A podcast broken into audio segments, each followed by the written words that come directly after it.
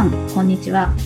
鈴木康之のノンストレスコミュニケーションポッドキャスト、今週も始まりました。ナビゲーターの山口直美です。鈴木さん、今週もよろしくお願いします。はい、よろしくお願いします。ね、もうお9月になってきますけどもね。ねえ、はい。でもやっぱりもう、まだまだ暑いね。そうですよね。沖縄の方は残暑もそうですか？ありますか？うん。えっ、とね、ちょっと前に、えっ、と、長期予報って言って3ヶ月予報かな。うんなんか今年の予報かな、半年の予報かな、ありましたけど、えっ、と、9月、10月は平年よりも高めだってなってた。わあ。うんそうえっ、と、ほ本本州は平年並み。へえ。そう。はいでもね、えっ、と、多分よ。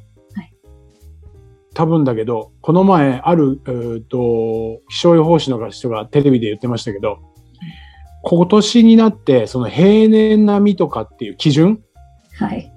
今年で変わったんだって、ちょっと前に。じゃあ平年じゃないじゃないですか。そう。だから、その平年っていうのも、今までの過去のずーっと何十年とかじゃなくて、えっ、と、平年、平年値っていうのを10年ごとぐらいかなんかに見直すんだって。ちょっとそのスパンは20年か10年かちょっと定かではないんだけど。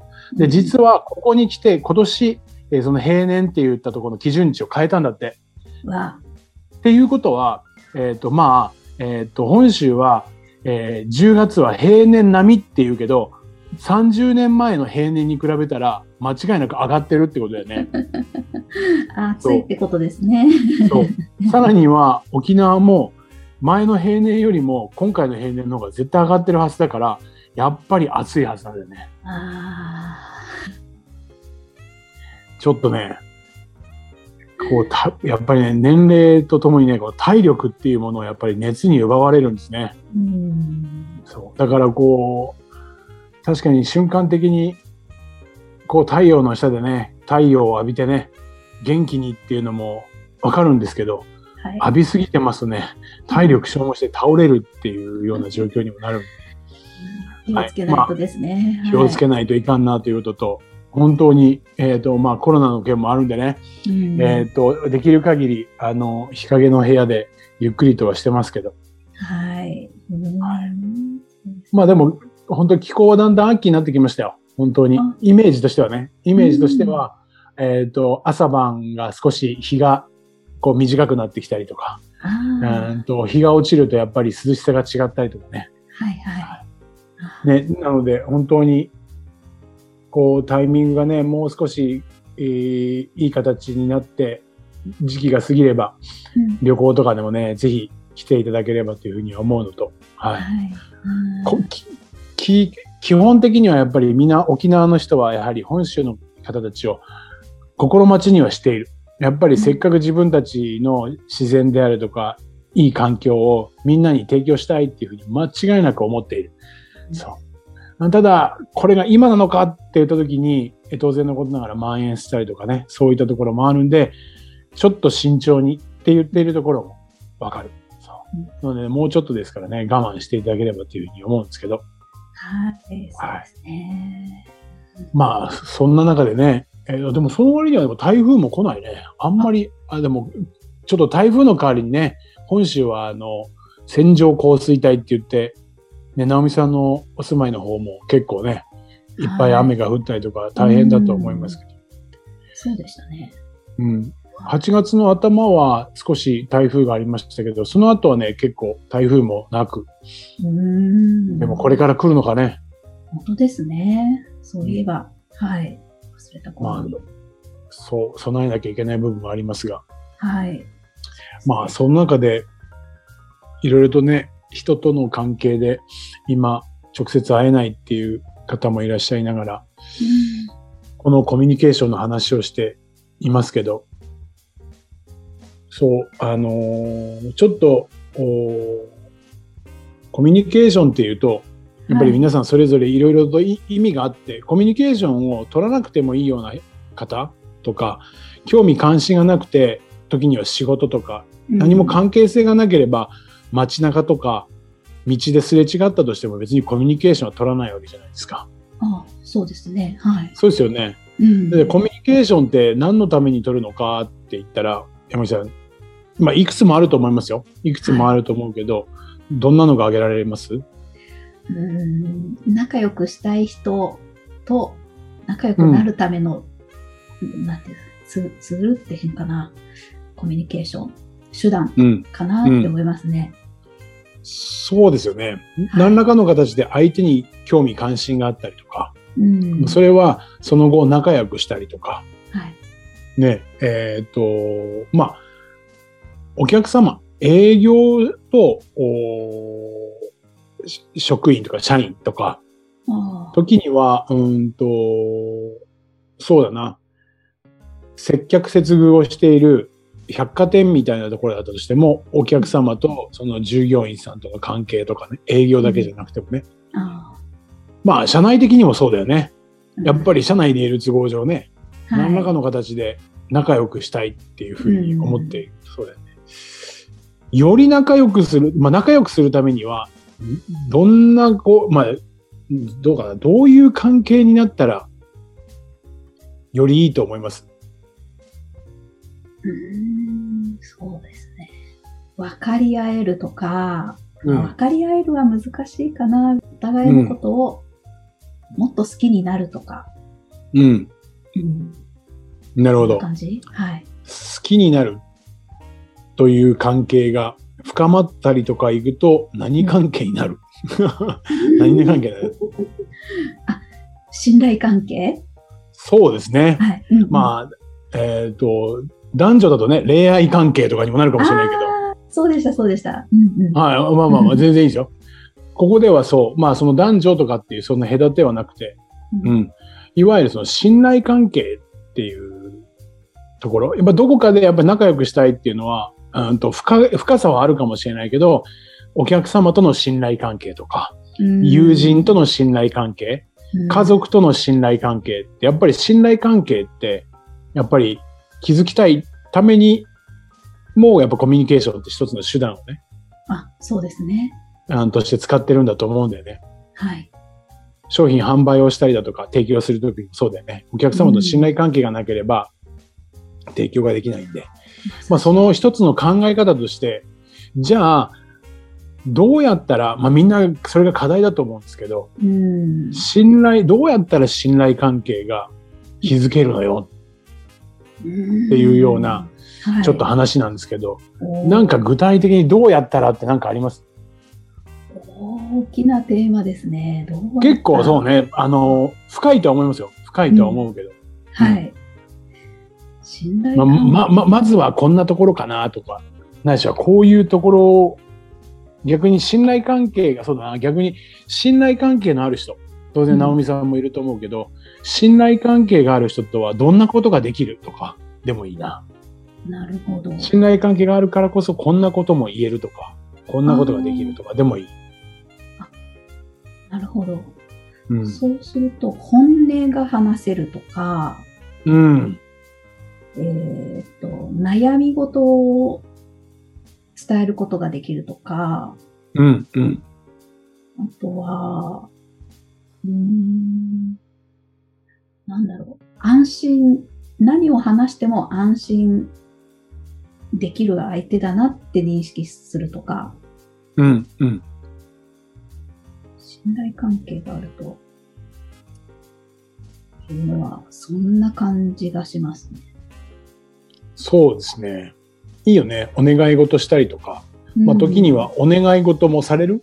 うん、うんうんされたりとか。はい、まあ、こっちばっかりお願い事してるとね、ちょっと自己中心的とかね、はい。うん、なんか、じまあ、なんか自分さえ良ければみたいに思ってんの？みたいな 感じになっちゃうけど、時には信頼関係だから、相手からもなんか、こっちもお願いされたら、えー一生懸命それに応えるし、うんえーこっちからもおお願いをしたら、えー答えてくれるうんみたいな感じ？だったらやっぱ信頼関係かな。お互いが。はい。うんうん。そうね。そういう、こう、まあ、いわゆる親友とか、信頼関係のある方って、周りには、まあ、当然だと思いますけど、いらっしゃいます？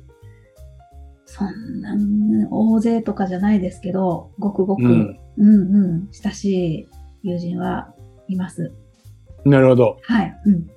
時にはお願い事したり、お願い事されたり。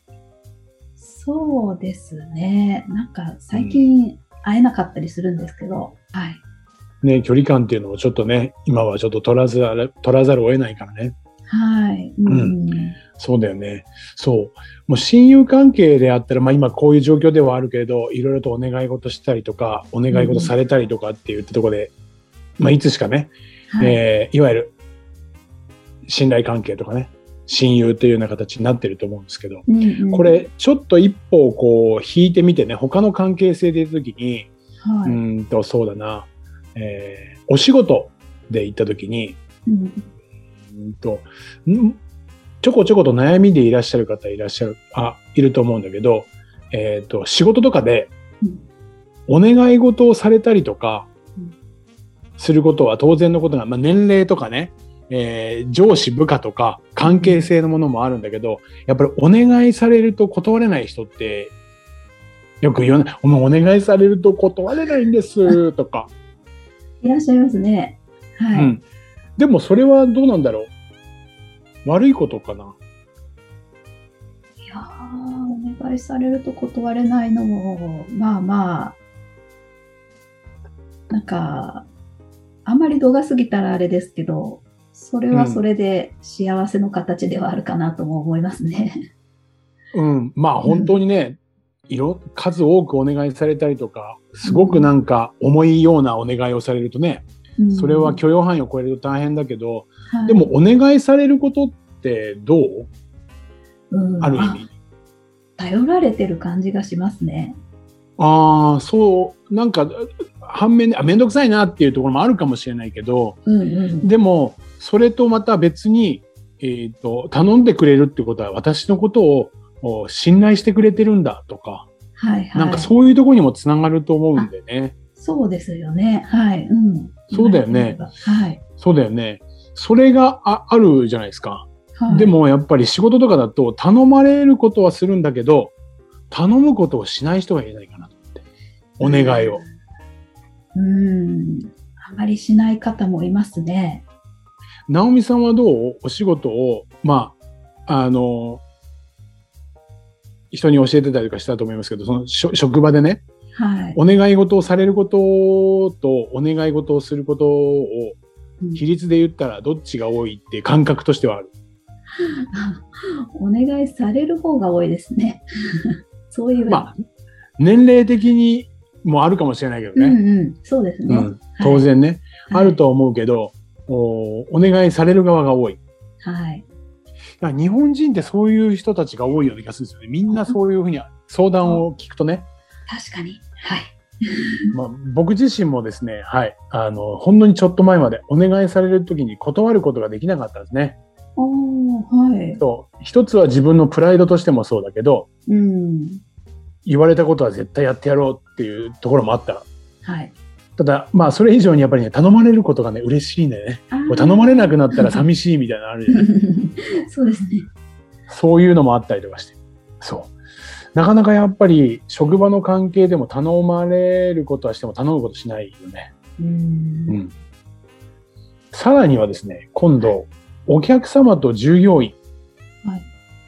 まあそうだ、営業マンとお客様となったら、お客様からはこういうものが欲しいっていうふうにお願いされたりとか、うんこちらが持ってるサービスとかを提供してもらいたいって言って、まあお願いをき逆に聞くのが仕事だからね、うんうんと思うんですけど、うん。はい。営業マンからお客さんにお願いすることってあるだろうか？ってへえ、あんまりイメージが湧かないですね。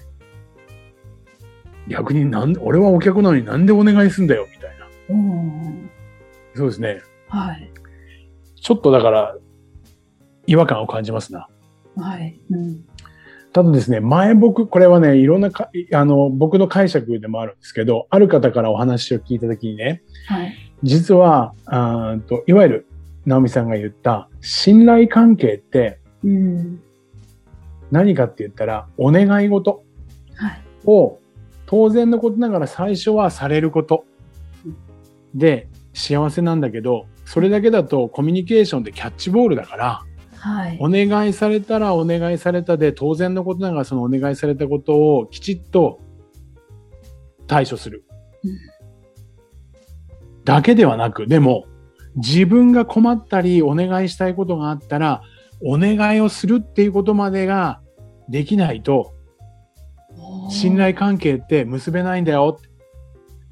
うわー、深い。えーでも、そう、でもお客さんに対してお願い事なんてできないじゃないですかって。ああ、そうですよね。っていうふうに思うんですけど、実はちゃんとお願い、まずはですからお願いされたことをきちっとして、相手に、まあ、商品を提供して満足してもらったりだとか、うんそれによってその生活がガラッと変わって、いわゆる感謝されたりとか感動してもらうところまでをちゃんとすれば、うん逆にこっちが困っているとき、何かお願い事があるときには、まあ突拍子もないことはないだろうけど、はい。お願いをしてもちゃんと相手は答えてくれますよって。うーん。そこがあって初めて人間関係だからねっていうふうに言われたんですよ。へえ。それが信頼関係だよって言われたんですよ。営業してる時よ。いやー、ねできなかったね。うん、でもその時、そうね、でもその時に少し分かったのは、確かに僕が保険の営業をやっている時に、ある会社の社長さんだから、当時ね、50代から60代の方だと思う。はい。で、僕はまだ、えー30代から後半から40代ぐらいだったね。はい。で、その時に、その方の保証とかを一生懸命作って、うんうんえっ、と、ご提供してね、うんえっ、と、対応させていただいたのね。はい。で、その時に僕、こういうようなお仕事を多くの方にし知ってもらいたいっていうふうに思っていて、保険入るとか入らないとかじゃなくてうん、ちゃんとにお役に立てるように、いろいろと一緒に考えていくようなお仕事をしたいっていうふうに思ってるんですけど、こういうところで困っている人って誰かいいらっしゃいますかねって実はね、お願いしてるんだよね。そうした時の表情なんとなく覚えてるんだけど、しょうがねえなぁと思って、嫌な顔をしつつもちょっとにやけてるんだよね。なるほど。あそれを思い出すと、あ、頼まれるってことは、さっきも言ったじゃない？頼まれるって嬉しいところもあるんだよね。そうすると、まあ、まあ、しょうがねえなまあ、俺もね、あの、ちゃんとやってもらったから、ちょっと探してみるわ、とか。あ。おうそれだうんったらあいつがいるよとか、そういうふうに紹介してくれたりとかしたんだよね。なるほど。そういうことによって本当にその社長さんとね、仲良くなって本当に、今はね、ちょっと僕沖縄にいて連絡も本当につかないんだけど、うんお元気だと思うんだけどね、本当にちょくちょくいろいろとご紹介してもらったりとか、時にはこんなことをする時にはどうしたらいいかってちょっと調べてくれるとかって言われた時に、ああ、やりますよとか、はい。っていうのがなんか人間関係なのかなっていうふうに思った。いい人間関係ね。うん。そのことを思うとですね、はい。さあ、ちょっとね、ポッドキャストなんで、ここには字を書けないんだも、はい。学校の先生であられましたですね、えっと、山口直美さんに聞きますが、はい。信、えっ、と、信頼って書くじゃないですか、信頼。はい。信頼って漢字を思い浮かべてもらいたいんですけど、はい。まずは信っていう字は、人弁にうん言うって書きますね。本当ですね。っていうことは、はい人に言って、はい。はい。信頼の来は、はい。か書いてますね。頼むって書きますよね。書きますね。人に言って頼むんですよ。うわー。なるほど。っていうことは、まあ、最初最初からね、こっちばっかりお願いお願いお願いって頼んでばっかりだったら通り一辺倒かもしれないけど、まあ、それでもいいと思うんだよ。うんその代わり、相手から何か頼み事がだとかあった時には、相手に言われて、人に言われて頼みまれ事があるんだったら、それは、できるものはきちっとするし、まあ、できないものはできないって言った方がいいんだけど、うん。そこは明確にして、でもできるものはきちっと頼まれ事っていうのをすることをしていたら、はい。こっちも嬉しいし、うん相手にもだから、それで立場が違うからっていうんで、ひ人に言わず、言わ、言えない、頼めないではなくて、もう人に言って頼んでしまっていいぐらい。だから信頼って言うんだよっていうような話を過去にちょこっと聞いたことがあるのよ。おー。はい。それが僕も営業してて思ったのは、なんか抜けシャーシャーとお客様にね、何か頼み事するっておかしいかなっていうふうに、点で見たらそうかもしれないけど、実はちゃんと自分のサービスだとか商品を提供していたら、うん受け身だけではなくて、ちゃんと自分からもこういうものを広めたいとか、こういうもので困っていらっしゃる方って実際にいらっしゃるんですかね？って一緒に考えてくれるから、うんお願いをする、頼むっていうことをしていい。ほ社内関係もそうだよね。頼まれるだけではなくて、う上司だとか年齢が上の方でも当然のことながら頼むっていうことによって自分のことを信頼してくれてるんだなっていうふうに感じるから、どんどん関係性が。そう。ここもやっぱり頼むキャッチボールじゃないけど、お願いするキャッチボールはしていいんだよっていうことに気づけていただいたら、もっともっとなんか、いつも受けるばっかりでストレスがとかじゃなくて、時には、そう、時にはできないっていうこと自体もお願い。あの、これちょっとやってくれる？って言われた時に、すいません、今日は午前中にちょっと予定が、あ、これから午後に予定があって、ちょっと残業とかできないんで、明日の午前中でもいいですか？って頼んでるでしょ？そう、これができれば、相手はどう受け取るかっていうのは別の話。なるほど。そう、ちゃんと、ああ、そうか、それだったら後でもいいよとかっていう風うにんなってくるから、頼んでみる、お願い事をするっていうことを止めないで、どんどんしてもらうと、実は関係性良くなるんで、うんそういうコミュニケーションを心がけていただいたらいいかなっていうふうに思って今日はお話をしました。すごい。お願い上手になるっていうね。はい。うん。お願い上手って、お願いされ上手でもあるんだけど、おお。お願いばっかりしてたらっていうのは確かにあるけど、うん。一方通行じゃなくて相互交通で行ったらね、でもね、みんな日本人の方って優しかったりとか、うん。わきまえてるから、お願いをされてもお願いをするっていうのは、ちょっと引け目を感じるんだよね。うんうんこの謙虚さとかは当然必要だとは思うんだけど、でも、信頼関係って人に言って頼むぐらい、こっちができていかないといけないといったとこうん。ろでありました。なるほど。すごいいいヒントをいただきました。はい。もう、試まあ、まあ、ある意味、うん、ぜひぜひ、なんでも、ちょっとしたことでもいいから、これってやってもらってもいいですか？っていうこと自体が逆に距離を縮めるいい機会になったりとかしますから、ぜひ、ちっちゃいことからチャレンジしてみてください。はい。ありがとうございます。はい。はい。それでは最後にお知らせです。ノンストレスコミュニケーションポッドキャストでは皆様からのご質問をお待ちしております。コミュニケーションでのお悩み相談や、こんな時どうするのなんていうご質問を鈴木さんにお答えいただきますので、皆様どしどしご質問ください。ポッドキャストの詳細をご覧いただきますと質問フォームが出てきますので、そちらからご質問いただければと思います。それでは今週はここまでとなります。また来週お会いしましょう。鈴木さん、ありがとうございました。はい、ありがとうございました。